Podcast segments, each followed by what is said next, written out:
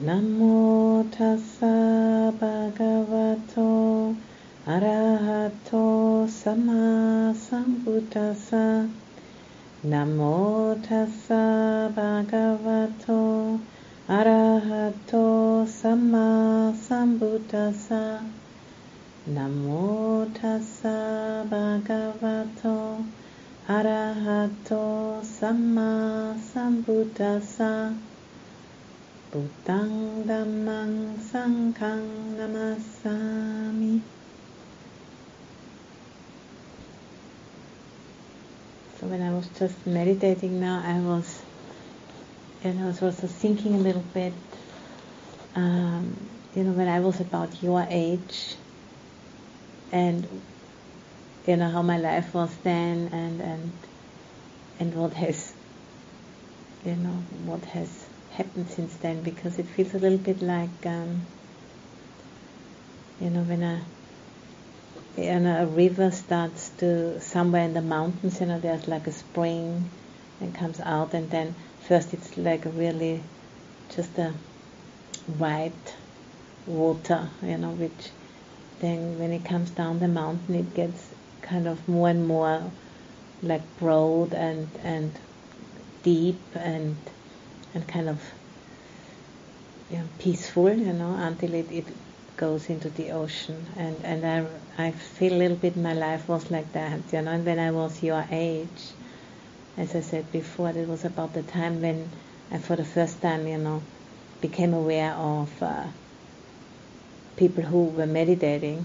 And, and in my case, it was when I stumbled into Wat Suan Mokkh in, in Thailand. Uh, yeah, uh, monastery of Ajahn Buddhadasa, and very unexpectedly uh, seeing him and, and what a deep impact that had on me and how much it has changed my life since then.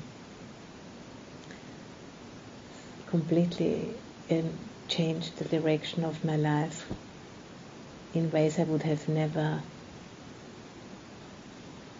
you know expected that that would happen and uh, and I was just reflecting in the meditation what was it really what I've seen through meeting him? And I think if I want to bring it into a nutshell I think what I really then only intuitively understood and now I understand it you know also intellectually and and have you know worked you know since yeah since 30 years now with that is I think it's, it's like what he showed me was you know how one could be if one would have uh, really integrated and uh, digested the, the three characteristics which is you know really fully allowed oneself to be impacted by by reality in terms of you know really taking in and paying attention to impermanence and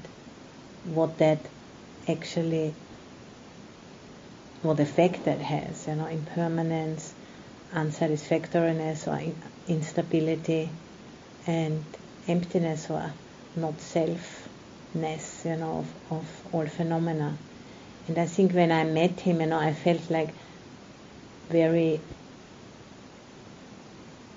taken aback by his the the way he his presence was but I didn't really know, you know, what is it, and kind of, and I was, it was for again and again, you know, I, I returned, and again and again I was kind of trying to figure it out what it was, you know, what he so effortlessly um, displayed in some way, and uh, and I think it took me like 30 years, you know, to figure it out. I think, and. Uh,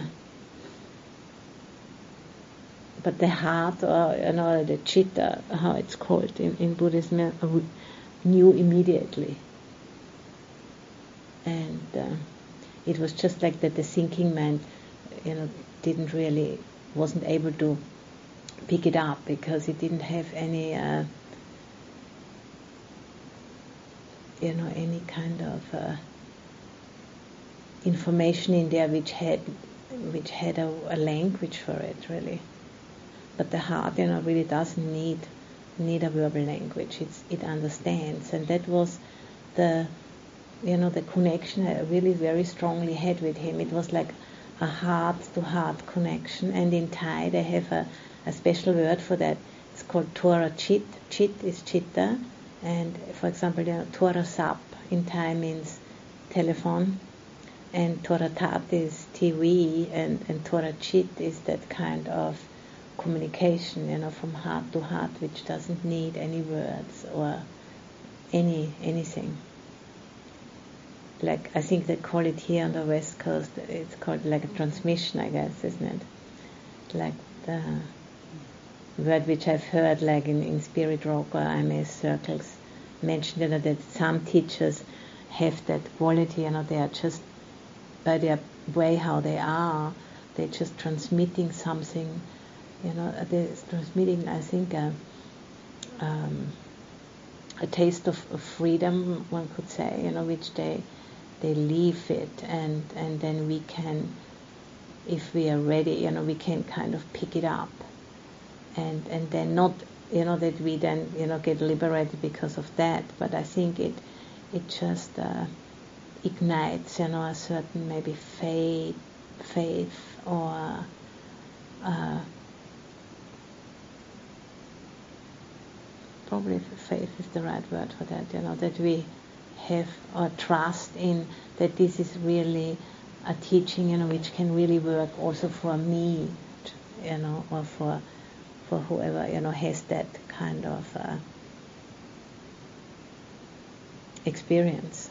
And then that can be extremely supportive, you know, in in uh, you know stepping more fully into the into the practice by by you know making some changes in one's life. In my case, and I've made a lot of changes after that, and uh, you know, and then somehow you know many different pieces in my life started to slowly but surely you know kind of come together, and then I think like. Uh, four years later, I was an anagarika. And, and I had lived quite an unskillful life at that time, and I didn't keep any of the five precepts, I guess, you know, and didn't, hadn't really understood until I met him, you know, how important it is, you know, to to have uh, sila, and how, you know, how kind of uh, the repercussions of not keeping sila, how how kind of constantly kind of upsetting that becomes in one's life, and it's really not worth it at all, you know. But I didn't really understand that until I, I, I had that direct experience of somebody, you know, who had really gone very far already in, into the practice and had really you know let go on, on a very deep level. And and and I think that that letting go that's what I saw in him. And even I didn't know that's what it was you know what what so strongly uh, attracted me you know because uh, I was certainly uh, not having a language for that then and uh, you know those three characteristics it's just the buddha's teaching is just amazing in that sense because it's just you know even you know in the most simple way if you look at the layout of the teachings it's always clear you know it's not somebody else who is going to, to liberate you if you pray or you know if you give uh, offerings or whatever. It's just uh, that you know understanding of those three characteristics and really uh, you know grappling with that and really opening up to this uh, vulnerability. You know, because if you really look at the three characteristics, they are. Uh, uh, um,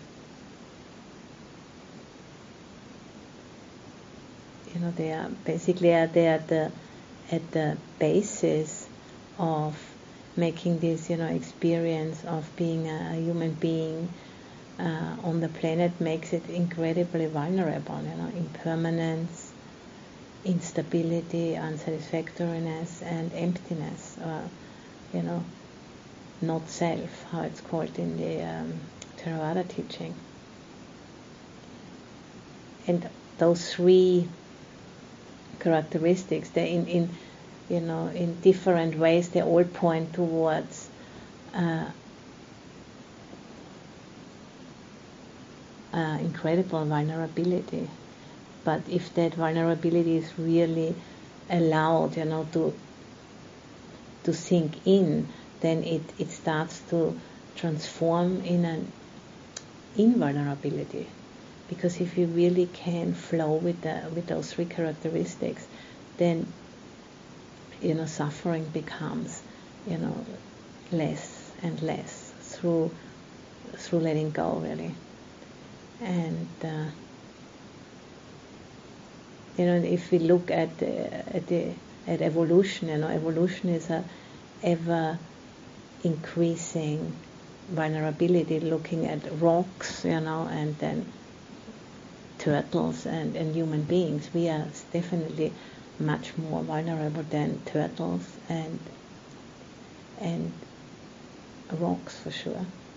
So and really, you know, allowing ourselves to to be informed and to really kind of allow ourselves to really uh, pay attention to, to those three characteristics drives that home, you know, to us and. Um,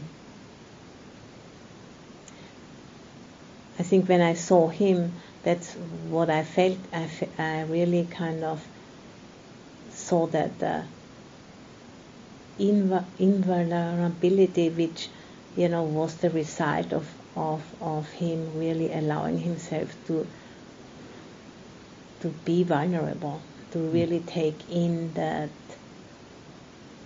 you know, really pay attention to to those features of experience we usually don't want to pay attention to. We usually want to kind of, you know, secure ourselves and build our lives, you know, in order to defend ourselves against those. And you know, and he was someone who who didn't do that. He, who want, who who went the other direction. And and you know, when I intuitively kind of understood that, I just felt like I want to do that too. I didn't, you know, necessarily want to be a monastic, but I've, I've, I wanted to also do that, uh, do it, and uh, and then you know different things happened, and I ended up, you know, being a monastic, as you can see, and. Uh, you know, still working on the same thing, still trying to really uh, allow myself to understand those three characteristics and by kind of, you know, trying to to train the mind so the mind has more capacity for for for really uh, being able to see clearly. By you know, removing more and more obstacles and, and you know the mind becoming more and more sensitized so that it can really see what is happening. You know, the different defense structures and, and also of the confusion and, and all of this stuff, you know, which is part and parcel of our conditioning, of our karma. And so it's it's a you know, through actually practicing in, in a way, you know, that we pay attention to particular features of experience, such as impermanence and unsatisfactoriness and emptiness. You know, the mind gets clearer and clearer, and then through the mind getting clearer and clearer, it can see deeper and deeper, and it's it's just like a um, yeah, very powerful process.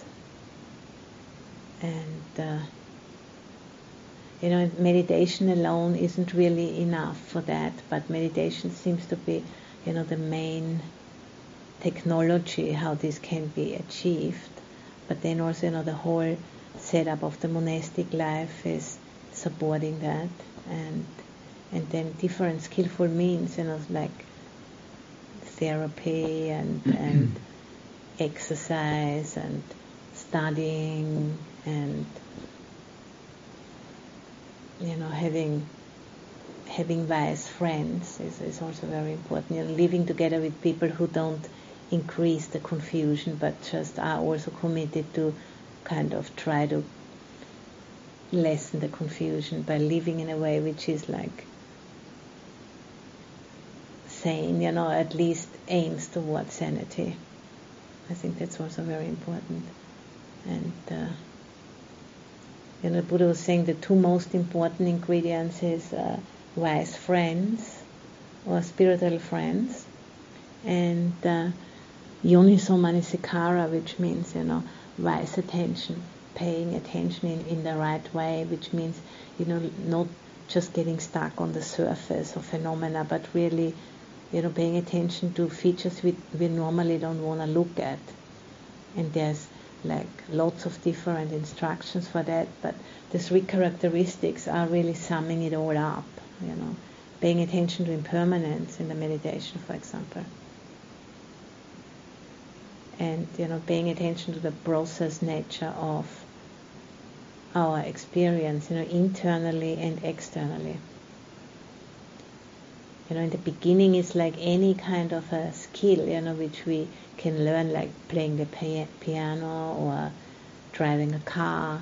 In the beginning, it's it's difficult, you know, it's hard going and it's all a bit clunky and doesn't sound great. And well, you know, it's a bit choppy how we drive and all of those different skills. But if we put in the hours, if we put in the training, if we really kind of uh, you know, give ourselves to that fully, then it it does you know does change. And the same, you know, with paying attention to impermanence, for example. In the beginning, it's like you know a choppy process, and it's it's maybe kind of quite intellectual, but then you know through repetition, it it becomes more and more smooth and, and, and a more and more easy, like it stands out, you know, or the mind just starts to notice it without having to make uh, an effort anymore. Because the mind is just trained to um, you know automatically pay attention to it. And then you know that the process nature of of life and the process nature of how the mind works is just um, becoming more and more apparent. And seeing that, you know, process nature more clearly, you know, helps helps letting go a lot. Because the, the, the letting go is, is not something we can we can do, but the letting go is, is the result of uh, not paying attention to reality in, in a in a way which is uh, con- you know which is like consistent. And uh, not just you know paying attention when we like to pay attention, but paying attention whenever possible, and then that you know that adds up I think U Tejaniya mentions that quite often. You know, any kind, it's like, you know, maybe not a great example, but it's like paying, you know, saving money and paying it on their bank account, and it, it uh, you know, it brings interest. And the same, it's with the practice. You know, any moment we pay attention to what's happening, you know, beneath, underneath the surface.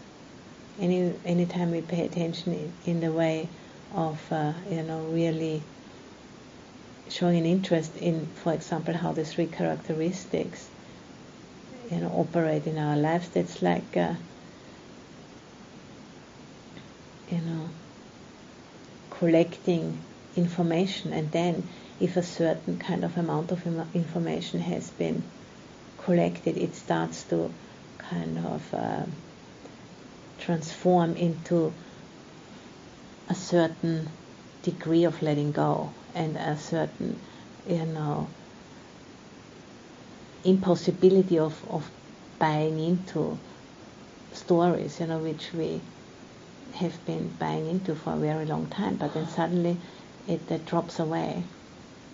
And you know, you never know when it's going to happen, but it's it's an accumulation of uh, seeing clearly, you know, which at one point just flips and become and and results in letting go. And that goes slowly and slowly, know, ever deeper and deeper into into our kind of, you know, confused mind patterns. And I think the three characteristics are, are very uh,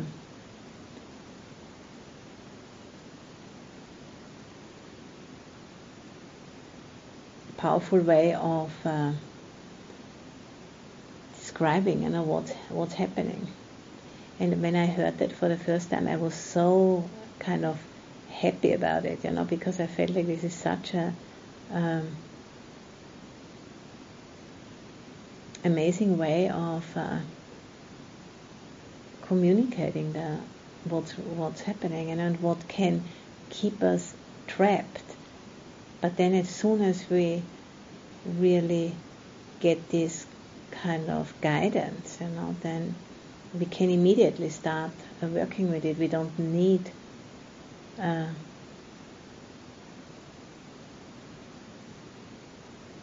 you know, we don't need anybody else to to kind of do it for us because it's not rocket science, it, really.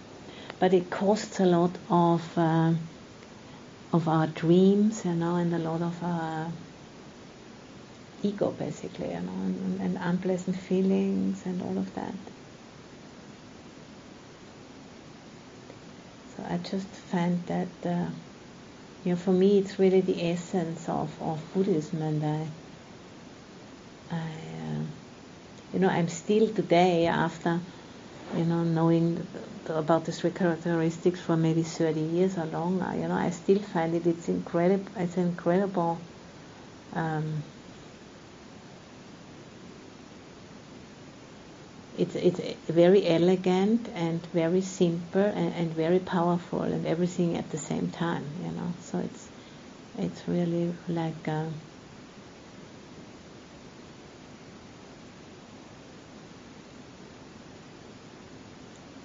I feel very fortunate, you know, that I have uh, run into this, despite myself, so to say.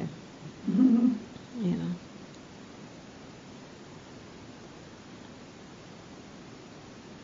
So it is like the, you know, I, I just like this um, image of the jewel in the lotus, you know, Om Mani Padme Hum, which is like, you know, there's the lotus of our, maybe of our practice, you know, the lotus of our mind.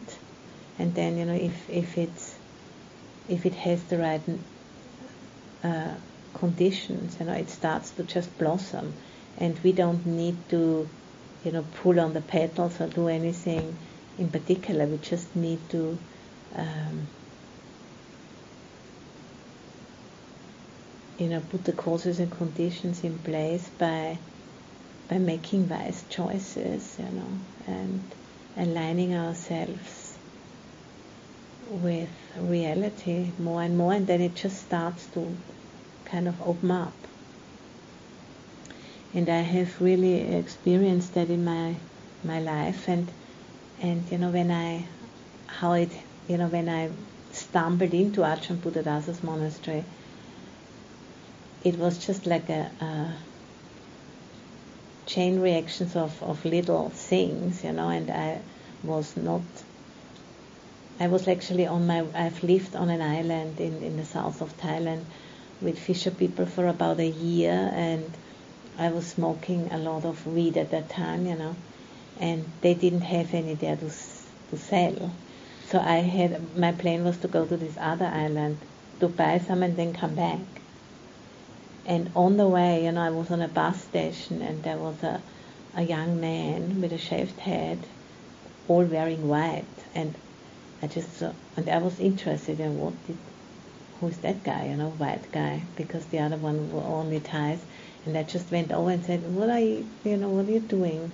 And it turned out he was Austrian, of all people, you know, which you very rarely meet anywhere because we are only seven mm. million people or so. Okay, he was Austrian, and then he told me, I, I'm living there in, in Suan Mokkh in that monastery, and uh, and he said you should go there.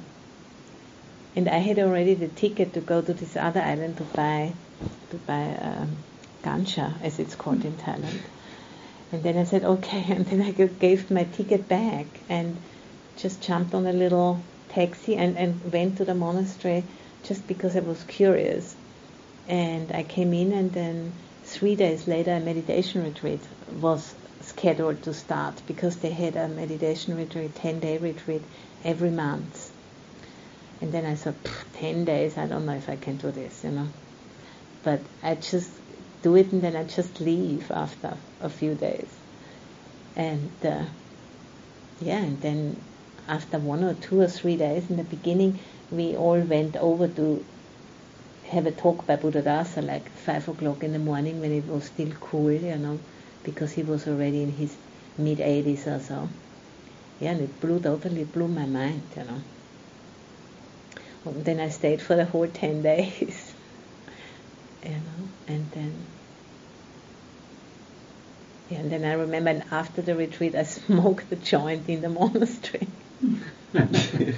I still remember. So I, you know, I was still quite confused, but but still, you know, it's it, it totally stuck to me, you know, and then I kept returning. Yeah, and then like uh, you know, a few years later, I, I lived there then for about a year, and then and then from there I went to Amaravati and became an Anagarika. So, so I really, you know, because of my confusion, I wouldn't have caught on, you know, if it would have just been somebody lesser than Ajahn Buddhadasa, because I think I wouldn't have been able to, to really, you know, get the transmission. But because of his, I was lucky, you know, that it was him. So I needed a really big shot, you know, in order to to penetrate, you know, all of the veils of my confusion. But but it worked, you know, and uh, so you know that that is really, you know, if one really has like a strong, I think, aspiration, then and I really feel like the whole universe is conspiring to help you know. And yeah, so these you know these three characteristics I I cherish that teaching very much and uh,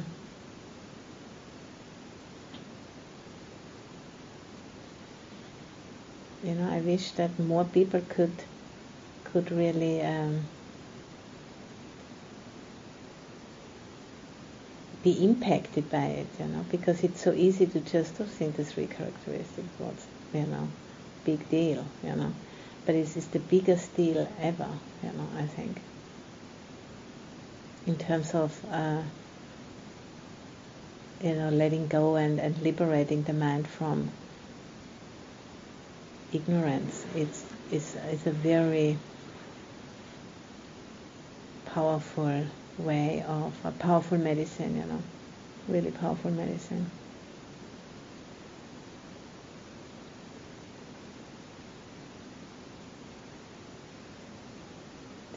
Yeah, and uh,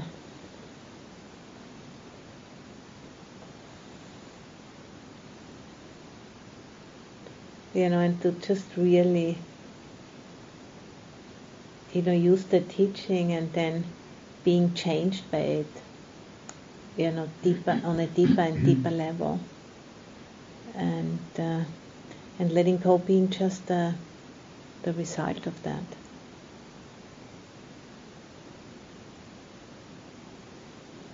And uh, you know, in the Anapanasati Sutta, in the the 16 steps, it's one of the you know powerful meditation teachings in the in the Pali Canon.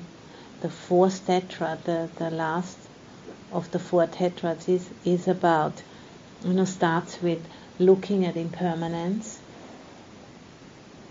and then you know, so paying attention to something we usually don't pay attention to because we pay attention to what we want and how we kind of get it. But this is like, you know, really kind of encouraging the mind to step out of that way of looking and looking at something completely different. Instead of looking at how can I get this or how can I get away from this, looking at the impermanence of it not only you know at the impermanence uh, of a thing, but also at the impermanence of our mind states or impermanence of feelings, or you know on many different levels.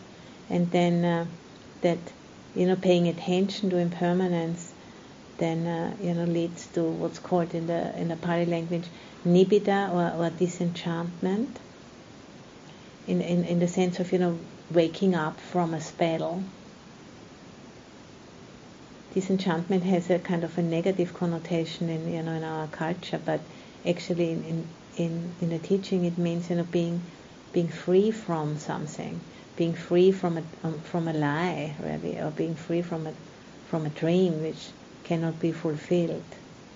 And literally, the word nibbida, uh, when you translate it literally, it means not finding.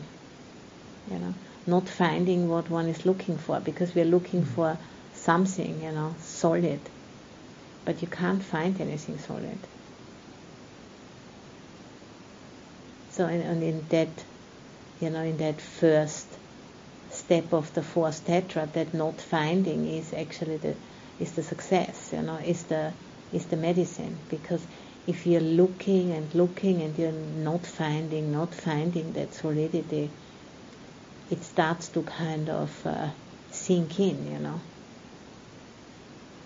and maybe the first reaction is like a bit of a despair, you know, but then if we stay with it, then the despair starts to kind of actually blossom into into wisdom, you know, because it's just the way things are, and despairing is just like the first step. It's like the, you know the immaturity gets you know washed away through that not finding and then you know the next step is uh, it's called viraga or um, dispassion, you know, washing away of clinging through that not finding. You know, the clinging just automatically starts to kind of a little bit and a little bit get a little bit less because you know any body can understand you know that if something isn't really what it is, clinging to it cannot lead to any kind of uh, positive experience, you know, and then that that clinging starts to kind of become ever so little uh, lesser and lesser, and and uh, it, in the Pali language it's called viraga, and and the word raga comes from the word rang, which means to color. So that you know having looking through colored lenses at things you know like through rose colored lenses for example and then through that not finding you know this nibbida that coloring gets washed away. And through that washing away of the coloring you know we can see more and more clearly. And the next step is nirodha or cessation of of clinging. Because we are, you know, when, when there is less passion, then we have more capacity, you know, to pay attention to the whole experience, not just to the so-called attractive bits, you know, not just to the beginnings, but we can, you know, have the capacity to pay attention to the whole experience, to the beginning and to the, you know, to the duration and then also to the ending. And that you know being able to pay attention to the ending of things that's is a very sobering you know. In particular you know paying attention to old age sickness and death for example you know it's very sobering. And uh, in the beginning also there's no you know because it seemed like as as uh, you know something which it would be much better if that wouldn't be there. But then you know if you really kind of allow it to sink in it, it actually turns the whole everything turns around. And then you know which in the beginning is is a can be you know the you know can give us a lot of despair and and a sense of you know wanting to to run away and be somewhere else or distract ourselves. But then if we really can digest it it it is actually liberating. And I think that's what I really saw in, in Buddhadasa, you know, that he was someone, he was kind of fearless because he had all of those things where everybody is afraid of and runs away from and in the process you know destroying like a whole planet because we try to you know come up with so many props so that those truths do not touch us and it, it doesn't work anyway. But at least you know people keep on trying and trying and trying and trying and it's not going anywhere. So that was, you know, somebody who hasn't done that, but who has really allowed, you know, those those truths to really penetrate. And then what happens is, you know, there's a so being fully penetrated by it, then there is no more resistance, you know, and that that was that. Uh, easefulness, you know, and this invulnerability by non-resistance, really, by being completely permeable to those truths. And it's, it's a paradox, you know, in a way of speaking, but you know, the I think the you know liberation through insight is kind of a a paradox, you know, by letting that, you know, which is most scary, you know, letting that in, one becomes fearless. And I think that's what was so attractive, you know, about his presence. You know, even he was like a really old man, like 85, 86 or something like that. At that moment, and he was the most interesting man on the whole planet for me, for sure. Mm-hmm all other paled in comparison. Yeah.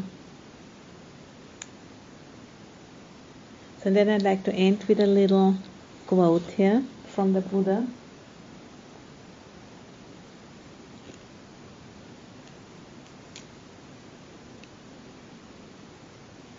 Which, you know, is quite often at the end of suttas, it's quite often um, quoted.